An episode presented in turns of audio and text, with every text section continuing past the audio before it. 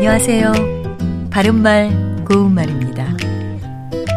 우리가 일상생활에서 자주 사용하고 있는 표현 중에는 잘못된 것들도 적지 않습니다. 오늘 그 중에서 몇 가지를 말씀드립니다.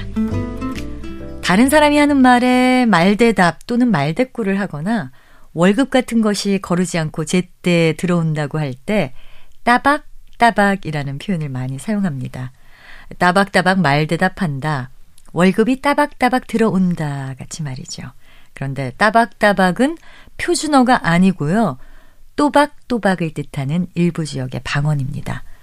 또박또박은 말이나 글씨 따위가 흐리터분하지 않고 조리 있고 또렷한 모양이라는 뜻과 차례나 규칙 따위를 한 번도 거르거나 어기지 않고 그대로 따르는 모양을 뜻하는 고유어 부사입니다. 그래서 또박또박 대답하다, 세금을 또박또박 잘 내다처럼 표현할 수 있습니다.